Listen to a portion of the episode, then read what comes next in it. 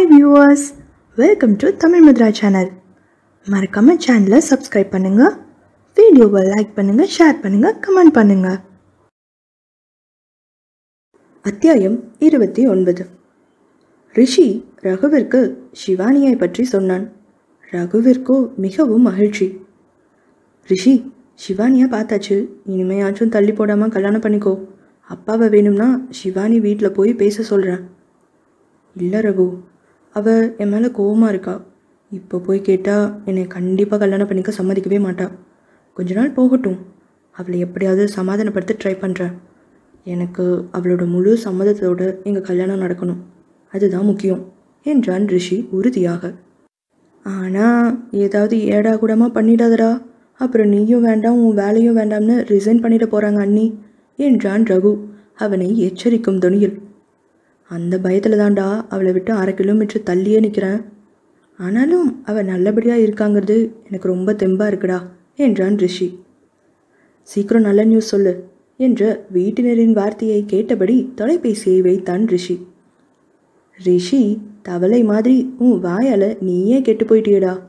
சிவானி பக்கத்தில் இருந்தும் மனசால தூரத்திலே இருக்காளேடா என்றது அவனது உள்ளம். ரிஷி எவ்வளவு முயன்றும் சிவானியை தனியாக சந்திக்கும் சந்தர்ப்பம் கிடைப்பதே இல்லை. வில்லிலிருந்து புறப்பட்ட அம்பு போல தோழிகள் புழை சூழ வரும் சிவானி அம்புலியுடன் ஒட்டிக்கொண்டு வேலை செய்து முடிப்பாள். அவளது வேலை நேரம் முடிந்ததும் சற்றும் தாமதிக்காமல் கிளம்பி விடுவாள். சற்று நேரமானாலும் அம்புலி காத்திருந்து அழைத்து சென்றாள். அதையும் மீறி ஒரு நாள் அவள் தனது அறைக்கு வந்தபோது தனது மன்னிப்பை வேண்டினான் ரிஷி. சிவா உன் மனசை ரொம்ப காயப்படுத்திட்டான் ஐம் எக்ஸ்ட்ரீம்லி சாரி இந்த வார்த்தை நான் சொன்னதை சரி செய்ய முடியாதுன்னு எனக்கு தெரியும். ஆனால் நான் இதை சொல்லணும்னு ரொம்ப நாளாக உன்னை தேடிக்கிட்டே இருக்கேன். சந்தர்ப்பம் கிடைக்கும் போதெல்லாம் சிவானியிடம் மன்னிப்பை வேண்ட மறக்கவில்லை ரிஷி. ஆனாலும் பதில் பேசாமல் நகரும் சிவானியின் நடவடிக்கையில் எந்த மாற்றமும் இல்லை. மற்றொரு நாள் சிவானியை வேலை விஷயமாக உதவிக்கு அழைத்தவன். சிவா உங்ககிட்ட சாரி கேட்க யூஎஸில் இருந்தப்போ உங்கள் காலேஜ்க்கு ஃபோன் பண்ணேன். அங்கே யாருமே இல்லைன்னு சொல்லிட்டாங்க. அப்புறம் இந்தியா வந்ததும் உன்னை தேடிட்டு இருந்தேன். உங்கள் பழைய வீட்டுக்கு கூட போனேன். மற்றவர்கள் சொன்னதை சொல்ல அவன் விரும்பவில்லை. விளையாட்டுக்கு கூட சிவானிக்கு ஆபத்து என்று சொல்லும் சக்தி அவனிடம் இல்லை. சிவானி பதில் சொல்லாமல் தனது கம்ப்யூட்டர் மானிட்டரை வெறித்தாள். அவளது மௌனத்தை தனது மன்னிப்பை அவள் ஏற்றுக்கொண்டதாக நினைத்தான் ரிஷி. உங்கள் அம்மா தவறிட்டதாக கேள்விப்பட்டேன். சாரிடா என் மேலே தப்பு. நான் உன்கிட்ட அப்பா இருந்திருக்கணும். ரொம்ப கஷ்டப்பட்டுட்டியா சிவா? என்று மனது முழுவதும் நிரம்பி இருந்த உணர்ச்சிகள் குரலில் தெரிய கேட்டான் ரிஷி. அவன் மனதின் அடி ஆழத்திலிருந்து வந்த வார்த்தைகள் என்பதை உணர்ந்து கொள்வார்கள் கேட்பவர் அனைவரும். சிவானியின் முகத்தை பார்த்தான் ரிஷி. உங்ககிட்ட வேலை பார்க்குற ஸ்டாஃப்ஸ் மேலே நீங்கள் காட்டுற அக்கறைக்கு நன்றி சார் ஆனால் என்கிட்ட நீங்கள் மன்னிப்பு கேட்குறதுக்கோ இல்லை நான் உங்களை மன்னிக்கிற அளவுக்கோ நம்ம ரெண்டு பேருக்கும் நெருக்கம் இல்லைன்னு நினைக்கிறேன். தனது அறையை விட்டு வெளியே சென்று சிவானியை பார்த்தபடியே யோசித்தான் ரிஷி. சிவா நீ என் ஸ்டாஃப் மட்டும்தானா? நம்ம ரெண்டு பேருக்கும் நெருக்கம் இல்லையா? இடியட் இப்படியெல்லாம் சொன்னால் நான் உன்னை விட்டு பிரிஞ்சிடுவேன்னு நினச்சியா? உன் விஷயத்தை பொறுத்தவரை நான் வெக்கமானோ இதெல்லாம் பார்க்க போகிறதில்ல இந்த ரிஷியை பற்றி உனக்கு இன்னுமுமா தெரில இனிமே காட்டுறேன். உனக்கு நான் உன் மனசுக்கு எவ்வளோ நெருக்கம்னு. என்னடா பொண்ணு கோமா இருக்காளே. கொஞ்சம் டிஸ்டன்ஸ் மெயின்டைன் பண்ணலான்னு நினச்சேன். விடமாட்ட போல இருக்கே. அன்று பிரேக்கில் எதிரில் இருந்த ஃபாஸ்ட் ஃபுட்டில் அனைவரும் காஃபி அருந்த சென்றார்கள். அவர்கள் அனைவரும் காஃபி வாங்கி கொண்டு செல்லும்போது தான் மட்டும் கையோடு சர்க்கரையும் எக்ஸ்ட்ராவாக கேட்டு வாங்கி எடுத்துக்கொண்டு சென்றான் ரிஷி. முன்பு சிவானியும் ரிஷியும் சென்னையில் காஃபி குடிக்க செல்லும்போது அவர்கள் போடும் சர்க்கரை பத்தாமல் மேலும் இரண்டு மூன்று ஸ்பூன் போட்டுக்கொண்டே காஃபி அருந்துவாள் சிவா. ஒரு டம்ளர் காஃபிக்கு நாலு ஸ்பூன் சுகரா சிவா நீ குடிக்கிறதுக்கு பேர் காஃபி இல்லை பாயாசம். இப்படி குடிச்சாதான் எனக்கு பிடிக்கும் ரிஷி.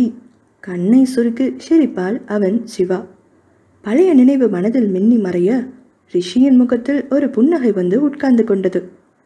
டேபிளில் சர்க்கரை டப்பாவை வைத்த ரிஷியை கண்டுகொள்ளாமல் தனது காஃபியை அருந்த ஆரம்பித்தாள் சிவானி தட்டில் வெண்மையாக மென்மையாக மின்னிய செத்தோசை அதற்கு மேல் ஒரு ஸ்பூன் வெண்ணெய் தடவப்பட்டிருக்க ஒவ்வொரு வில்லலாக ருசித்து உள்ளே தள்ளி கொண்டிருந்த ராதா அப்பாடா நானே கேட்கணும்னு இருந்தேன். எனக்கு தோசை கூட சக்கரை தொட்டு சாப்பிட்றது ரொம்ப பிடிக்கும். ரிஷி எனக்காக எடுத்துகிட்டு வந்ததுக்கு ரொம்ப தேங்க்ஸ்னு உங்ககிட்ட சொல்ல மாட்டேன். நம்ம ரெண்டு பேருக்குள்ளே இதுக்கு இந்த மாதிரி ஃபார்மாலிட்டிஸ் எல்லாம். என்றாள் ராதா. சிவானிக்காக எடுத்து வந்ததை ராதா எடுத்துக்கொள்ள தனது எரிச்சலை வெளிக்காட்டி கொள்ளாத ரிஷி சில பேர் காஃபிக்கு நிறையா சர்க்கரை போட்டுக்குவாங்க அதனால தான் எடுத்துகிட்டு வந்தேன் என்றான். அந்த மேஜையில் ரிஷி ராதா சிவானி மட்டுமே இருந்தனர். ராதா ஏதோ சர்வரிடம் எக்ஸ்ட்ரா சாம்பார் கொண்டு வர சொல்லி திரும்பிய இடைவெளியில் மின்னல் வேகத்தில் தனது காஃபியை சிவானியிடம் நகர்த்தியவன் அவள் அருந்திக் கொண்டிருந்த காஃபியை லாவகமாக அவளிடமிருந்து பிடுங்கிக் கொண்டான். இரண்டு மூன்று வினாடிகளில் நடந்த இந்த சம்பவத்தை சிவானியால் தடுக்க முடியவில்லை. இருவரும் காதலிக்கும் போது கூட அவன் இப்படியெல்லாம் நடந்து கொண்டதில்லை. நீங்கள் தப்பான இடத்துக்கு எடுத்துகிட்டு வந்திருக்கீங்க. அம்மாவுக்கு சுகர் பிடிக்காது. தொட்டு கூட பார்க்க மாட்டான். இவ்வளவு நாள் நீங்கள் அவளுக்கு தந்த கிட்கேட் எல்லாம் நான் தான் சாப்பிடுவேன்னா பார்த்துக்கோங்களேன். ஆமாம் ரிஷி ஏன் எப்போதுமே கிட்கேட் வாங்கி தரீங்க?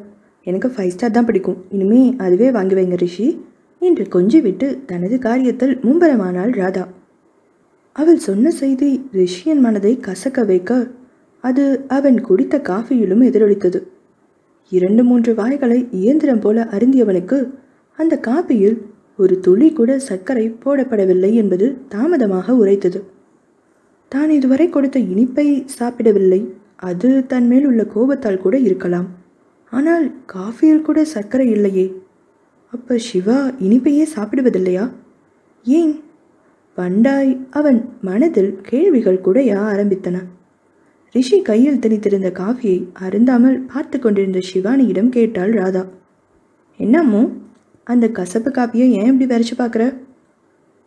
இல்லை எனக்கு இந்த காஃபி வேணாம். ஏன்? சக்கரை போட்டுட்டானா? சரி அப்போ போய் வேற வாங்கிக்கோ என்று ராதா யோசனை சொன்னாள்.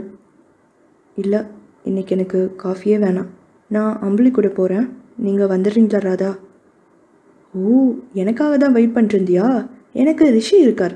நாங்கள் ஆற அமர பேசிட்டு மெதுவாக தான் வருவோம். நீ அம்பளியோட போயிட்டு வா. என்று ரிஷியுடன் தனியாக பேச சந்தர்ப்பம் அளித்த சிவானியை மனதினுள் வாழ்த்தி அனுப்பினாள் ராதா. நடந்து சென்ற சிவானியை வைத்த கண் வாங்காமல் பார்த்து கொண்டிருந்த ரிஷியை கண்டு ராதாவுக்கு எரிச்சல் வந்தது. நான் ஒருத்தி குத்துக்கல்லாட்டம் முன்னாடி உட்கார்ந்துருக்கேன். இவனுக்கு என்ன அங்க பார்வை? என்று மனதினுள் நினைத்தாள். இந்த அம்மு ஏன் தான் இவ்வளவு அழகாக இருந்து தொலைக்கிறாளோ? பாரு இந்த ரிஷி கூட அவளை முறைச்சு பார்க்குறான்.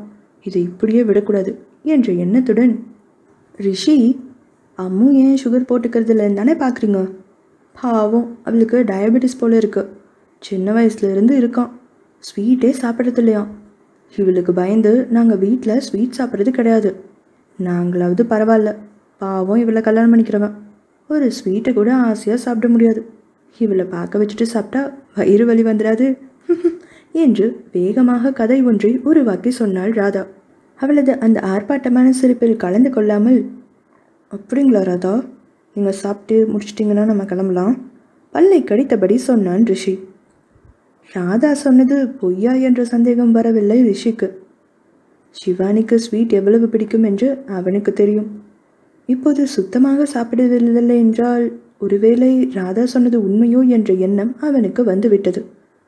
சிவானியை உற்று கவனிக்க ஆரம்பித்தான். பாதியாக இழைத்து இருந்த அவளது வடிவம் அவனது மனதை உருக்கியது. அவனுக்கு அவள் எப்படி இருந்தாலும் பிடிக்கும்தான் இருந்தாலும் உடல் ஆரோக்கியம் கெட்டு போயிருந்தால் ஆரம்பத்திலேயே கவனிக்க வேண்டுமல்லவா? இன்றைக்கு இருந்திருந்தால் அவளுக்கு என்ன ஒரு இருபத்தி இரண்டு வயது இருக்குமா? இப்போதே ஆரோக்கிய கேடா. அவனால் நினைத்து கூட பார்க்க முடியவில்லை. மறுநாள் சிவானியை முக்கியமான வேலை என்று அறைக்கு வர சொன்னான் ரிஷி. வந்தவுடன் அவளை மேலும் கீழும் ஆராயும் பார்வை பார்த்தான். சார் கூப்பிட்டீங்கன்னு சொன்னதால தான் வந்தேன். இப்போ வேற விஷயம் இல்லைன்னு புரியுது. நான் கிளம்புறேன். எரிச்சலுடன் சொன்னாள் சிவா. சிவா உனக்கு உடம்புக்கு ஒன்றும் இல்லைல்ல? அப்புறம் ஏன் சுகர் சாப்பிட்றதே நிறுத்திட்ட? அவனது பயம் அவளுக்கு புரிந்தது. தனக்கு ஏதாவது நோயோ என்று அவன் தவிப்பது மனதுக்கு ஆறுதல் அளித்தாலும் இது தொடருவது ஆபத்து என்பது சிவானிக்கு புரிந்தது. எனக்கு சக்கரை வியாதியோன்னு நினச்சிட்டிங்களா? அதெல்லாம் இல்லை. ஸ்வீட் எனக்கு ஒரு காலத்தில் பிடிச்சது. அதை அட்வான்டேஜாக எடுத்துக்கிட்டு கண்ட கண்ட பொறுக்கிங்க சாக்லேட் வாங்கி கொடுத்து ஃப்ரெண்ட்ஷிப் வச்சுக்க ட்ரை பண்ணாங்க. அவங்களுக்கு தான். ஒரு சாக்லேட் கொடுத்தா பொண்ணுங்க என்ன வேணும்னாலும் தந்துடுவாங்கன்னு ஒரு சீப்பான எண்ணம். அது புரிஞ்ச அன்னைக்கே நான் ஸ்வீட் சாப்பிட்றதையே விட்டுட்டேன். இப்போ சாக்லேட்டை பார்த்தாலே வெறுப்பு தான் வருது. சொல்லிவிட்டு சென்று விட்டாள் சிவா. முன்பு தாலாட்டும் தென்றலாய் வீசிய அவளது இயல்புக்கு மாறாக தன்னிடம் புயலாக சீறியதை பொறுத்து கொண்டு அமைதியாக தனது இருக்கையில் உட்கார்ந்து இருந்தான் ரிஷி. நான் சொன்னது எந்த அளவு பாதிச்சிருந்தா நீ ஸ்வீட் சாப்பிட்றதையே விட்டுருப்ப. அப்புறம் என்ன சொன்ன? பொறுக்கின்னு என்ன? சிவா?